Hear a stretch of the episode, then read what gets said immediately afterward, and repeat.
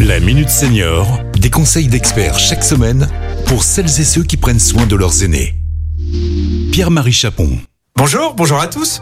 Je retrouve aujourd'hui Delphine Perrin, conseillère prévention à la CARSAT Rhône-Alpes. Bonjour Delphine. Bonjour Pierre-Marie. Et nous allons parler du microbiote, également connu sous le nom de flore intestinale, qui représente finalement ces micro-organismes qui vivent dans notre tube digestif. Oui, le microbiote est essentiel à notre santé car il joue un rôle important dans la digestion, l'absorption des nutriments, le développement du système immunitaire et la prévention des maladies. Cependant, le microbiote peut changer au fil du temps en fonction de l'âge, du régime alimentaire, des maladies ou des médicaments. Effectivement, euh, ce microbiote des seniors est moins stable et donc plus fragile. Et c'est lié en grande partie euh, euh, au vieillissement naturel du système digestif, mais également à des facteurs externes tels que l'alimentation, les médicaments. Et ces médicaments peuvent altérer la microbiote. De plus, le régime alimentaire des seniors peut également avoir un impact sur leur microbiote. Les seniors ont souvent des besoins nutritionnels différents de ceux des plus jeunes, et ce qui peut les amener à modifier leur régime alimentaire alimentaire.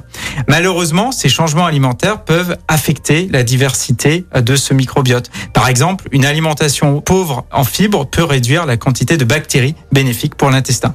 Oui, des études ont montré que des déséquilibres dans le microbiote peuvent être associés à des maladies telles que le syndrome métabolique, le diabète de type 2, les maladies cardiovasculaires et même la maladie d'Alzheimer. Et donc, bah, pour maintenir ce microbiote sain, eh bien, nos auditeurs euh, vont pouvoir suivre un certain nombre de recommandations.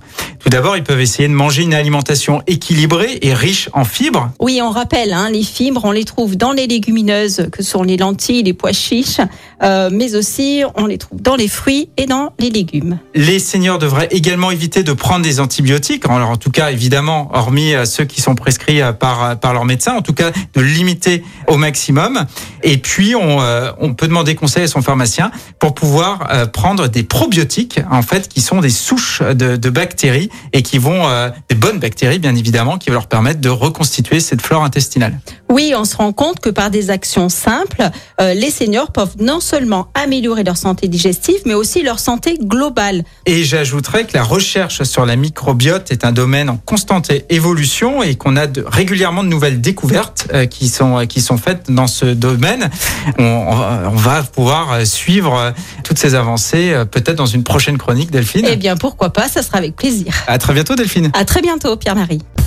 Cet épisode a été rendu possible grâce à la CARSAT Rhône-Alpes, Caisse d'assurance retraite et de la santé au travail, expert du bien vieillir.